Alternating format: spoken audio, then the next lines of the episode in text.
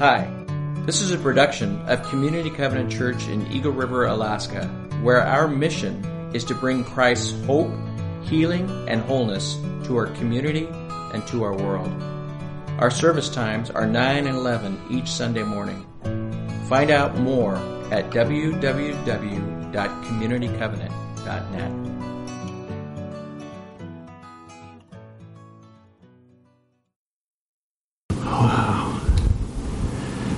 That was quite a historic event, wasn't it?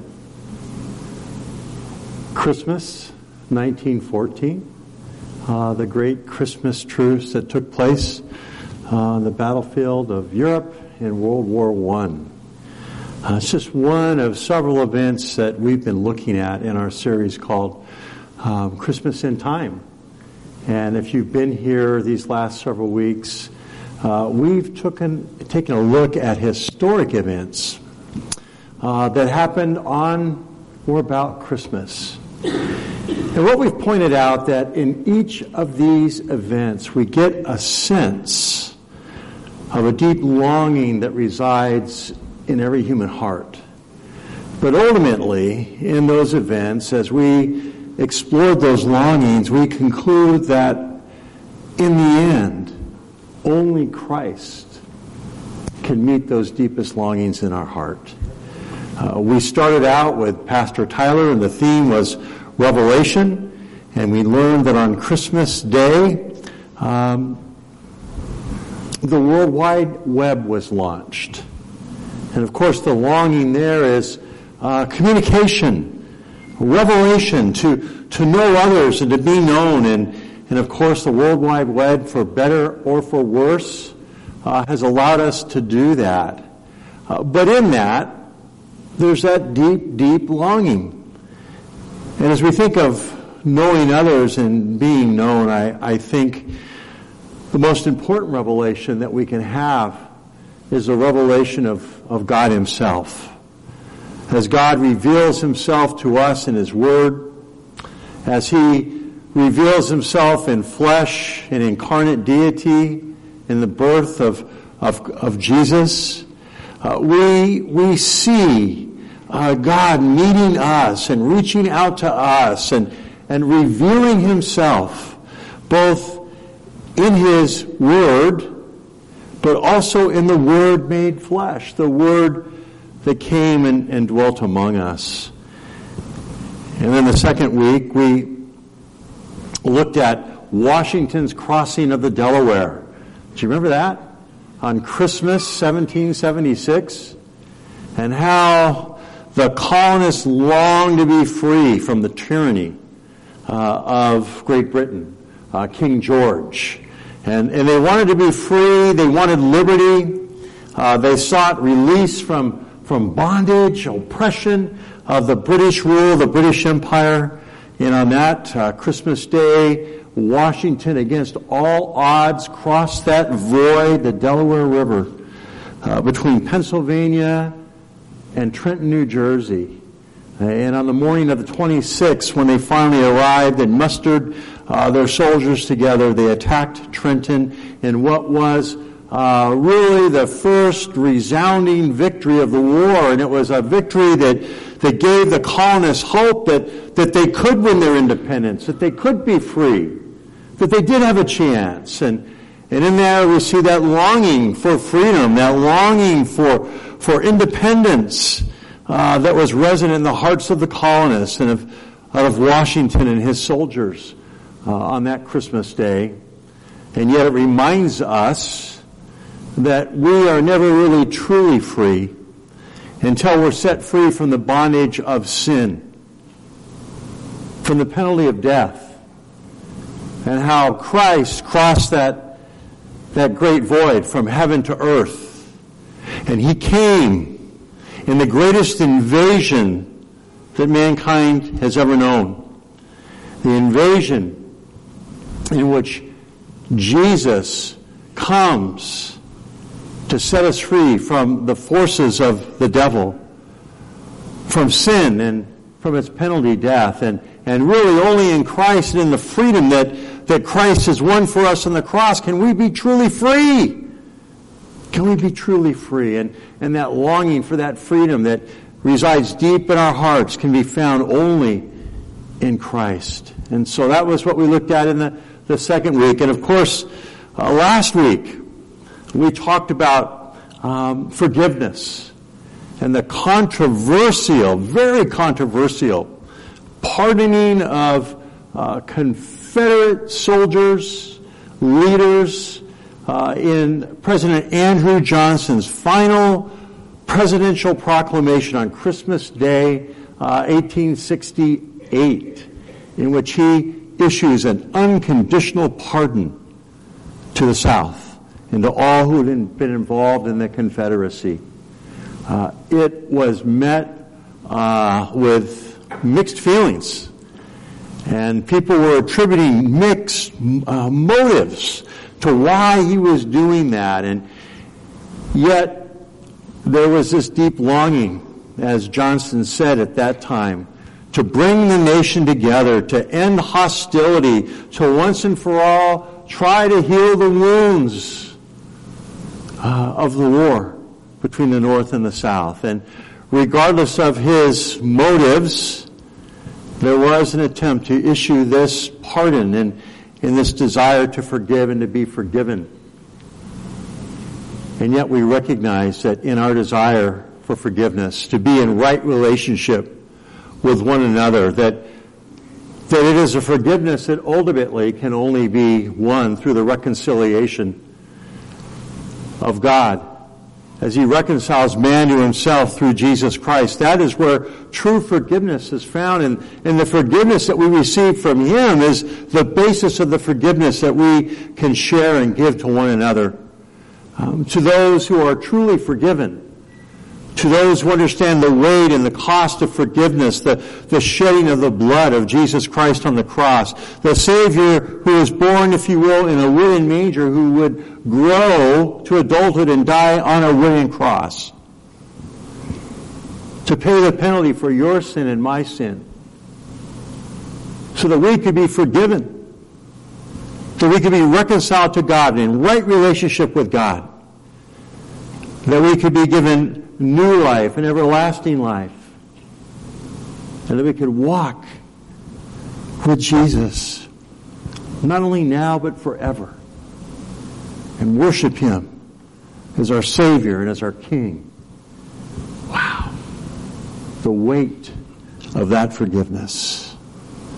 The glory of God as He reconciles us to Himself through Christ. And in that, we are then able to extend to one another the, the grace uh, that God gives to us in forgiving one another, even as we too have been forgiven. And so in forgiveness itself and our desire to be forgiven, we encounter that in the person and the work of Jesus Christ. And so whether it's revelation, whether it is um, the desire from, for freedom, to be set free from bondage, forgiveness, or even as we saw this morning in the video clip, that deep longing for peace. Ultimately, those longings are only met in the person and the work of God through His Son Jesus Christ. And and that's why we're looking at history and time. And, and the beautiful part of that is that, that Christmas in time, if you will, continues today. That you and I have a date with history. Who are we going to be? How will our lives make a difference? How will you and I and our relationship with one another and our relationship with those around us in the world in which we live, in the places where God has providentially placed us. How will we make history? How will we be a part of God's plan of redemption? The bringing of the good news. That we are witnesses to the reality of God's revelation of Himself, of His offer of forgiveness, of freedom to be set free from the bondage of sin and its penalty death, and, and ultimately to direct people to the true and only source of peace.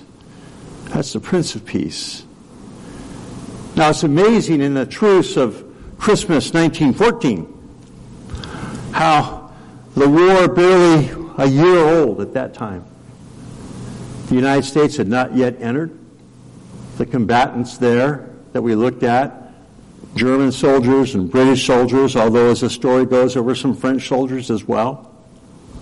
And all across the front, on that Christmas Eve and, and Christmas Day, soldiers longing for a cessation of hostility, longing for once and for all to put an end to the depravity and to the deprivation and to the brutality that they were experiencing in war. They began to look into the sky at night and suddenly overcome with the reality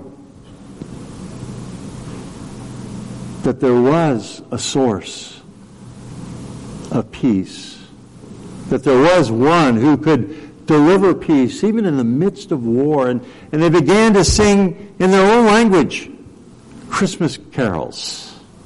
And of course, what we heard in the, in the video was Silent Night. And there were reports all across the front of soldiers singing Silent Night back and forth.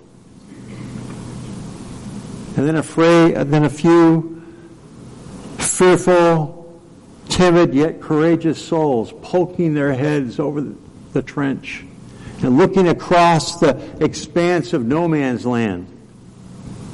And much to the dismay of commanding officers back behind the front who were discouraging this, soldiers and their officers in the trenches seeking peace came out of those trenches and walked into no man's land, shook hands, exchanged gifts, celebrated Christmas singing carols together, and even engaging in soccer games. It's an amazing event that happened. Well, it lasted just but for a moment, for a better part of the day. And then they shook hands, they returned to their trenches, and the war began in earnest again. And so we see in the hearts of those soldiers on both sides of the front a longing and a desire for peace. This particular peace is a, a cessation from hostility, a, a peace which is an absence of war. And yet, the one who they look to offers a, a peace that's much greater than that. And we, we read about him and we, we hear about him in the scripture. This morning we heard a passage read from Isaiah 9. It's what's known as a, a royal psalm, for in it we hear uh, a description of the one who is the Messiah, the one who is to bring God's rule and reign on earth, the one whose kingdom will never end, who will sit in the throne of David, and whose rule will be forever and ever and ever. And of course, it's a vision of hope for us and for the world. But as this, as Isaiah describes this king. He says these words about him. He says, of the increase of government, verse 7, uh, verse 7, of the increase of his government and peace, there will be no end. He will reign on David's throne and over his kingdom, establishing and upholding it with justice and righteousness from that time on and forever. And the zeal of the Lord Almighty will accomplish this. That he, the Prince of Peace, will establish a peace. And it will be the zeal of the Lord who will accomplish this. Once again, what is in the longing of the human heart will ultimately be accomplished by God Himself. And through the one who we worship, the one that the prophet Isaiah writes about, the one who will establish that everlasting kingdom, the kingdom that will have no end. But He will be the Prince of Peace. And of course, in our Luke narrative that we heard as well today, we hear about a, a peace that's, that's good news for those of whom on God's favor rests. And so when we think of that peace, if we think of the, the, the Prince of Peace, uh, in the Hebrew there was a concept, it was called shalom. Are you familiar with that? It's a greeting. You often hear it. Jewish people say shalom, okay? As they greet each other or, or as they, they leave one another, they'll say shalom. And shalom is a word that, that means peace, but it means something much more than a cessation of hostility. In other words, an absence of war. Uh, shalom means completeness, wholeness, harmony, prosperity, in which is encompassed hope, healing, wholeness. It's, it's existing in this perfect state in which we reside with God and God with us as He originally intended us to be. That's shalom. That's shalom. And as we think of that, and we think of the words of Jesus himself in John 14, 27, words that he was giving comfort to his disciples before uh, going to the cross to die for us, he said these words. He said to them, Peace I leave with you, my peace I give you. I do not give to you as the world gives. Do not let your hearts be troubled and do not be afraid. Do not be afraid. Peace I leave with you, my peace I give you. Now it's interesting. He's saying this to them at a time of great tumult at a time in which he knows what awaits him, in a time in which he knows what's going to happen to his disciples. And yet he says, in the midst of all of this, I am going to leave you a peace that's transcendent. A peace that's greater than your circumstances. A, a, a peace that will anchor you, that will settle you, that will give you hope. In it will reside the promises of God for your life as you relate to Him, as you understand and relate to yourself and to one another. It's an unshakable peace. It's a, it's a peace that is greater than the wind and the storms that are about to, to swirl about you. It's the kind of peace that Jesus demonstrates in the Sea of Galilee in the midst of the storm when his disciples come in the boat and say, don't you care what's happening to us? Don't you know? And these experienced, seasoned fishermen in a storm so great that it brought fear even to their hearts. And yet, Jesus, of course, resting, looks at them and says, Hey, where's your faith? And then he speaks to the wind and the wave and he says, Peace, peace, peace, be still. Peace be still. And Jesus demonstrates as the Prince of Peace his authority even over the wind and the waves, the forces of nature, that there could be calm in the midst of the storm. And that's the, the calm that he wants to impart to his disciples before he goes off to, to die for them and for us on the cross. And it's a kind of peace that transcends our external human experience. It's a peace that can reign and rule in our heart and our lives as the Prince of Peace sits in the throne of our life. You see that? And so in the New Testament, there's a word uh, for peace. It's eirene. Uh, it's different than the one word shalom in the Hebrew, but it, it's, it's an attempt to kind of encapsulate that, but it can refer to several aspects of peace. And typically, as we encounter that word in the New Testament, uh, it refers to, to peace in, in one of three terms. One is, is peace with God. Peace with God. Uh, the second uh, is the, the peace of God or uh, a peace within ourselves that comes from being at peace with God.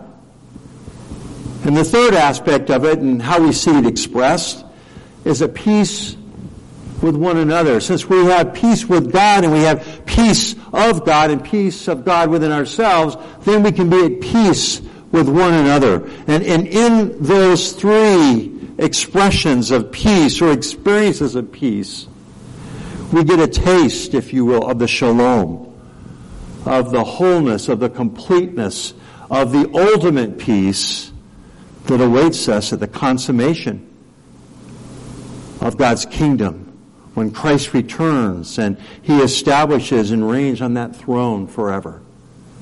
So we get a taste of it. So I want to look at each of those here briefly. Let's talk about peace with God. Colossians 1, verses 21 through 23 says this. Once you were alienated from God and were enemies in your minds because of your evil behavior. Okay? You and I were enemies with God. Hostility existed between us and God because of our sin because our evil behavior. But now, Paul writes, he has reconciled you by Christ's physical body through death to present you holy in his sight without blemish and free from accusation.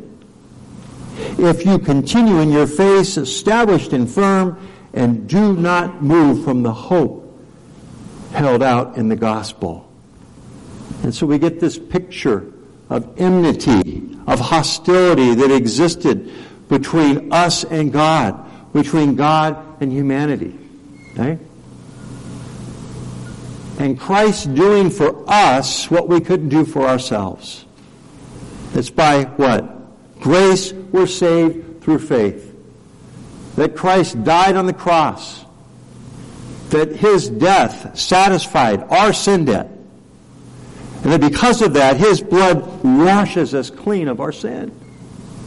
That He is indeed our Savior. That's why we celebrate His birth. There was a reason that God became incarnate.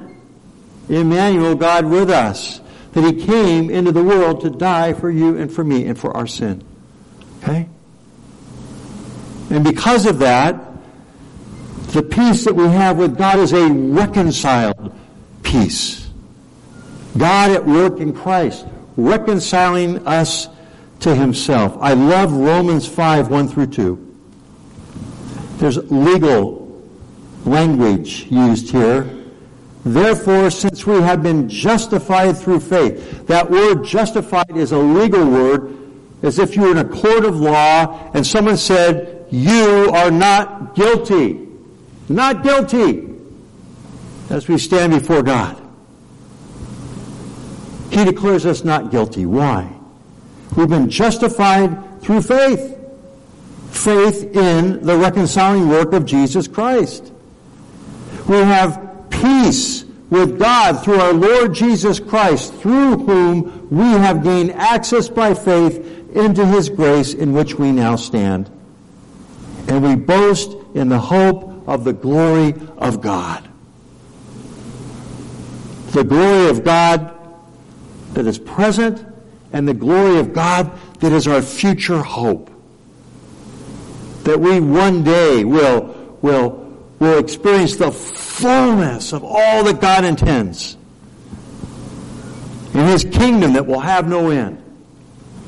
And that we will have full participation and that God will fulfill all the promises of Scripture in our lives. And so we have peace with God. The Prince of Peace gives us peace with God. That's good news, isn't it? Isn't that worthy of celebration at Christmas? The Prince of Peace fulfills the longing to be in right relationship with God. But then we have the peace of God. Peace with ourselves. Now, when we think of the peace of God, we think of that, that, that peace that, that Jesus says, my peace I give you, my peace I leave you, not as the world gives. Do not let your heart be troubled. There, there is a peace of God that resides in the hearts and lives of those who by faith know Christ as their Savior. And that peace is the peace that is present even amidst the, the tumult and the storms of life uh, when there is war and enmity between people, when there is strife, when, when the world is, is struggling to make itself right, but it seems like it's spinning out of control, there is a peace that's available to you and to me. And that's a peace that begins with having peace with God and being in right relationship with God and being confident of that. And, and it's a peace then that, that just invades and permeates our being. It's the fruit of the Spirit. The fruit of the Spirit is love, joy, what? Peace. It's something we can't manufacture on our own. It's something that as a result of God who dwells and lives in us. God the Holy Spirit. And that peace is there and that peace is available. I know there are times in our lives when we, we struggle to, to grab a hold of that. There, we, we, we struggle to, to, to, to live into the fullness of that. But yet it's there. As we grow and as our faith and our walk in Christ deepens.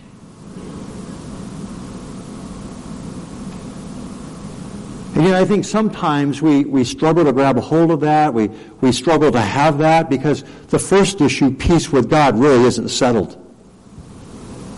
And so because that really isn't settled or we have doubts in the back of our minds, we struggle with the peace of God or having peace with ourselves. And, and one of the ways we do that, I want to talk just specifically to this this morning is we do that because we have lingering doubts of, do I really have peace with God? Am I, am I really forgiven of my sins? Has God really claimed me as His own and, and does, does He really live in me? Is the fruit of the Spirit, are the promises of God available to me in this life? Does He really love me? Has He really forgiven me? And, and oftentimes, we, we hear the words that, that we've been reconciled, that it's by grace we're saved through faith, and yet we live as if we're still under the penalty of our sin, and we, we live in fear, and we live in doubt, and there are things in our life that we've done, things that or ashamed of or things that we wouldn't want anybody else to know that we've done or things that we think or we do or but we know God sees and somehow we just have a hard time believing that God for, could forgive that.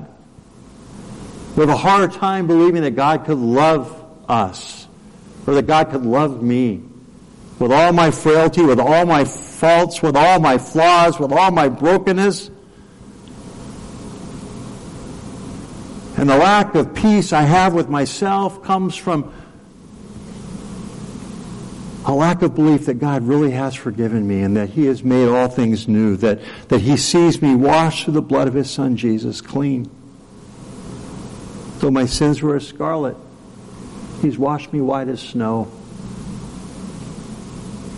To grab a hold of that truth and to walk in that truth and to have confidence in that that changes everything inside. That enables us to, to look back at, at our worst moments and say, My sins are forgiven. what I've done, who I've hurt, what I've failed to be, all those things, the ways I've fallen short of, of, of God's desire for me. It's all forgiven. Want to go over a few scriptures with you this morning and, and just talk about this because I think that, that to have peace with ourselves, we have to be settled in this. We have to know this. We have to walk and live in it. I love Romans 8 1. It's one of my favorite verses in all of Scripture. Uh, when the accuser of the brethren, Satan, or when others, or when even I myself look at my own sin, at the things I've done, the things I've failed to do, the person I'm not that I've wanted to be, when I look at all that, and that accusation begins to come in at me and close in on me that disrupts my peace, that causes me to doubt the, the reality of what God has done for me in Christ and the reality of what God makes available for me in Christ right now. When that happens, I hear these words, therefore, there is now no condemnation for those who are in Christ. The scripture says, because of his grace, by faith, we are united with Christ in his death and in his resurrection. That we have new life. New life. Paul goes on in Romans 8 as he's arguing for, for those who have, who have, have come to faith in Christ to, to hold on and to believe the truth about who they are and their new relationship with God. He says, if God is for us, who can be against us? He who did not spare his own son, but who gave him up for us all, how will he not also along with him graciously give us all things? Do you know that we are co-heirs with Christ? Do you know that to the promises of God? Now check this out. Who will bring any charge against those whom God has chosen? It is God who justifies. It is God who says, not guilty. Your sins are forgiven. Not based on what you've done, but what I've done for you.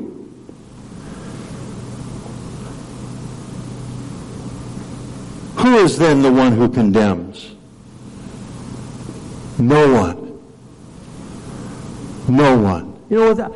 I can't even condemn myself. I mean, I can, but it doesn't reflect the reality of how God sees me and what God has declared. Not guilty. Because of the cross. Because of Emmanuel. Because of the Prince of Peace. Who came to reconcile us with God.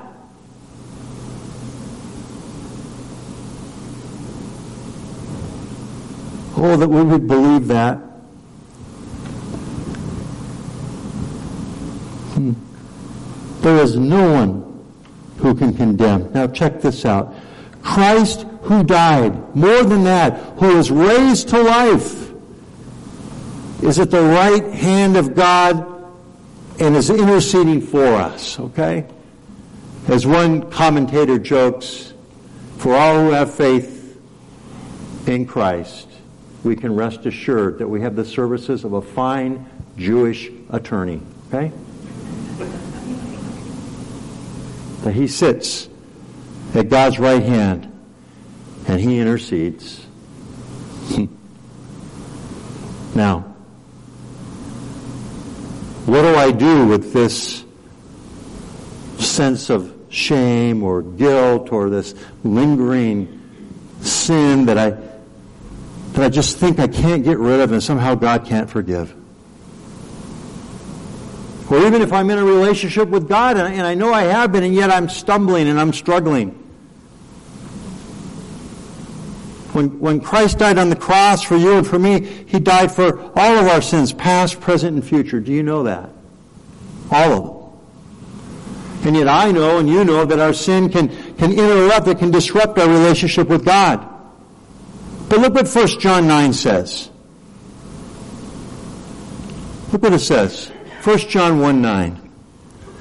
If we confess our sins to God, He is faithful and just and forgive us our sins and purify us from all unrighteousness.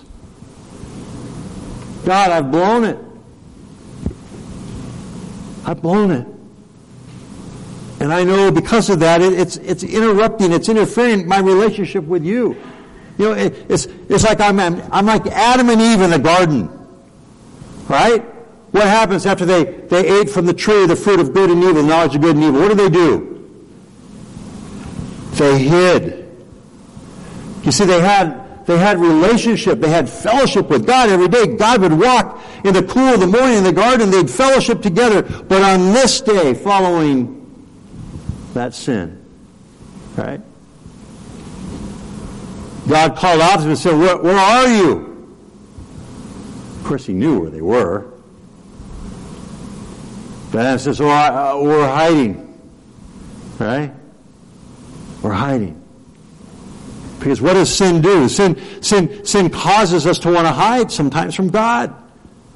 It disrupts that relationship. But, but that's what God was doing. God was pursuing. God was walking. God was looking. God was saying, here I am. Where are you? Right? And God who made a way for forgiveness of sin, all sin, who made right what sin made wrong, who gives us grace we don't deserve, says, listen, listen, don't, don't live in that condemnation. Just come to me, acknowledge, say, yeah, I blew it. Please forgive me. I want to be in right relationship with you. I don't want to hide from you.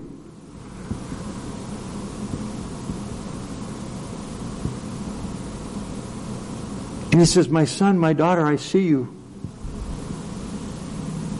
Washed with the blood of my son Jesus. You have my forgiveness. You have it. He who knew no sin, Christ,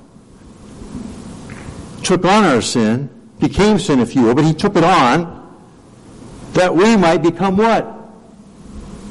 Righteous. Okay? We exchange our sinfulness for His righteousness.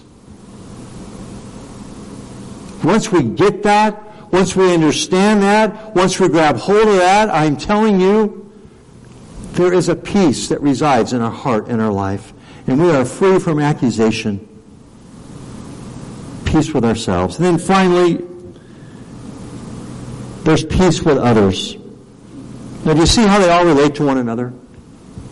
we, we have peace with God, and because we have peace with God, we have the peace of God, we have a peace within ourselves. And because of that, then we can extend peace to who? And be at peace with one another. One another. Romans 12:18 says this. If it is possible, as far as it depends on you, live at peace with everyone. Did you hear that? As far as it depends on you. As far as it depends on me. May the Prince of Peace, the one who has made it possible for me to be at peace with God, the one who has made it possible for me to be at peace with myself and have the peace of God in my life, He's calling you and me to be at peace with one another. Okay? At peace with one another. As far as it depends. Oh, I, I know, I know, I know what he said or she said or what they did or they didn't do. But that's them. God is calling you. You. To make a conscious choice in the power of the Spirit, in the fruit of the Holy Spirit. Peace to be at peace with one another. Now, now, if I'm doing that and you're doing that, then I don't have to worry about you and you don't have to worry about me, do you? Because we're both doing what God has asked us to do and there will be peace. Well, I know you fall miserably short every day. And so do I. And we need grace. And we need the peace that comes from that. God's given it to us.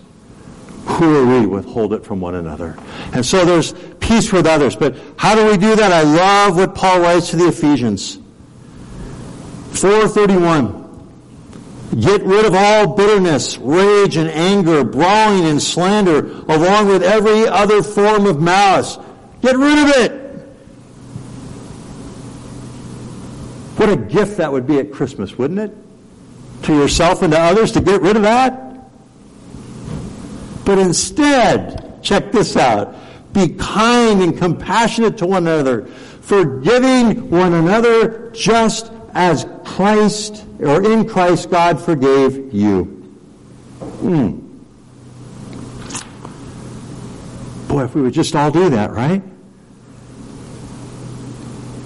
What a taste of the kingdom. What a taste of shalom, of wholeness, of completeness, of righteousness, of justice, of, of, of being in right relationship with one another. Albeit imperfect, a taste of what's to come. Finally, Colossians 3.15. And let this be a gift that we give to ourselves, that we give to others this Christmas. Let the peace of Christ rule in your hearts. Let the Prince of Peace rule in your hearts this Christmas. Since as members of one body, you were called to peace.